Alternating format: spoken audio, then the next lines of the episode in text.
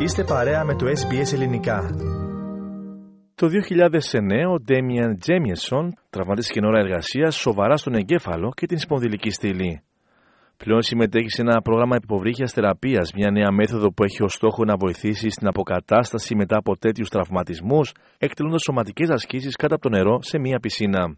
Έκανα πέντε χειρουργικές επεμβάσεις στην πλάτη, πολλαπλές επεμβάσεις σε όλο το σώμα, ίσως 40 συνολικά. Υπήρχαν στιγμέ που απλά δεν μπορούσα να δω το φω στην άκρη του τούνελ. Τα πράγματα ήταν πολύ δύσκολα. Μου αρέσει να μπαίνω εκεί μέσα με τα βάρη και να κάνω μια καλή, αξιοπρεπή, τίμη άσκηση, είπε. I've had five surgeries on the back, multiple surgeries um, all over the body, probably 40 in total. There were times where I just couldn't see the light at the end of the tunnel. Um, things were very tough. I like getting in there with the weights and, and doing some good, good, decent, honest exercise.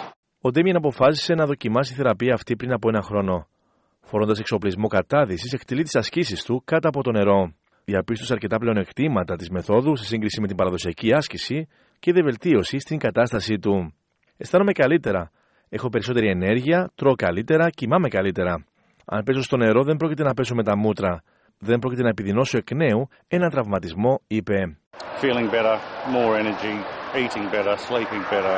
If I fall over in the water, I'm not going to fall flat on my face. I'm not going to re-aggravate an injury. Όλα ξεκίνησαν με μία μελέτη σε άτομα με τραυματισμούς στον εγκέφαλο και τη σπονδυλική στήλη.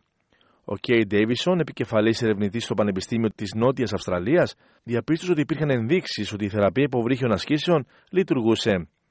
Βάζοντας τους ασθενείς κάτω από το νερό, πιστεύουμε ότι μπορούμε να προκαλέσουμε αυτή την αλληλεπίδραση μεταξύ του εγκεφάλου και του σώματος εντελώς διαφορετικά, αναφέρει χαρακτηριστικά.